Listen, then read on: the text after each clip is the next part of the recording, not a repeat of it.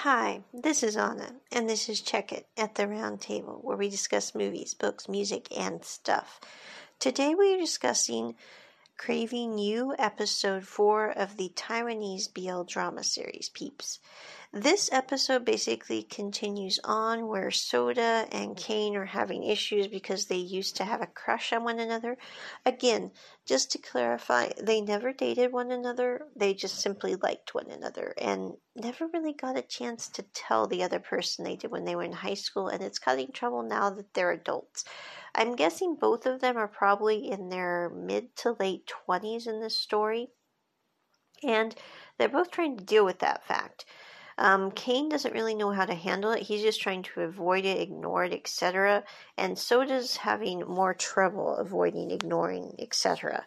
Um, he ends up, Kane goes to have a lesson with Kent, and Kent goes basically, I know you're having trouble with this. And Kane's like, Well, yeah, but it doesn't really matter.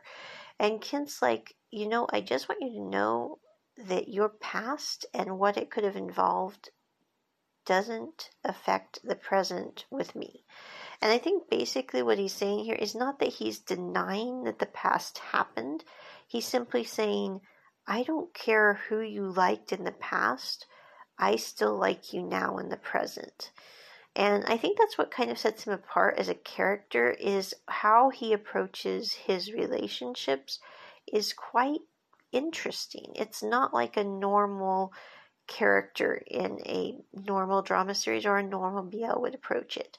And so he's trying to just calm Kane down from this whole situation.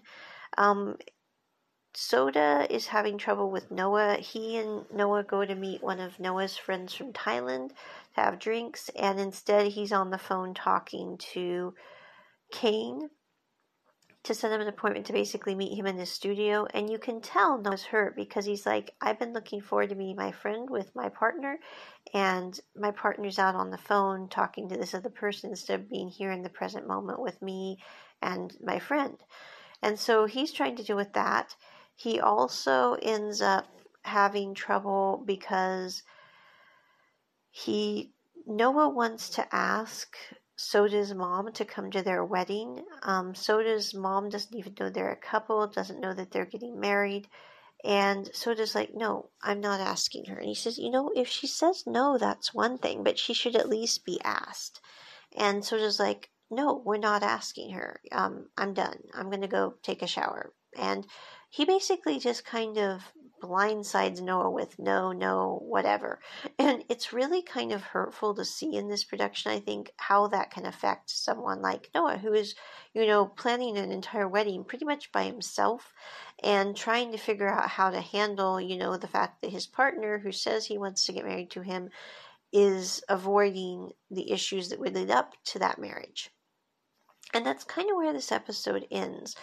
Overall, I give this episode probably a 5 out of 10. Not one of my favorites of the series simply because of the conflict contained therein.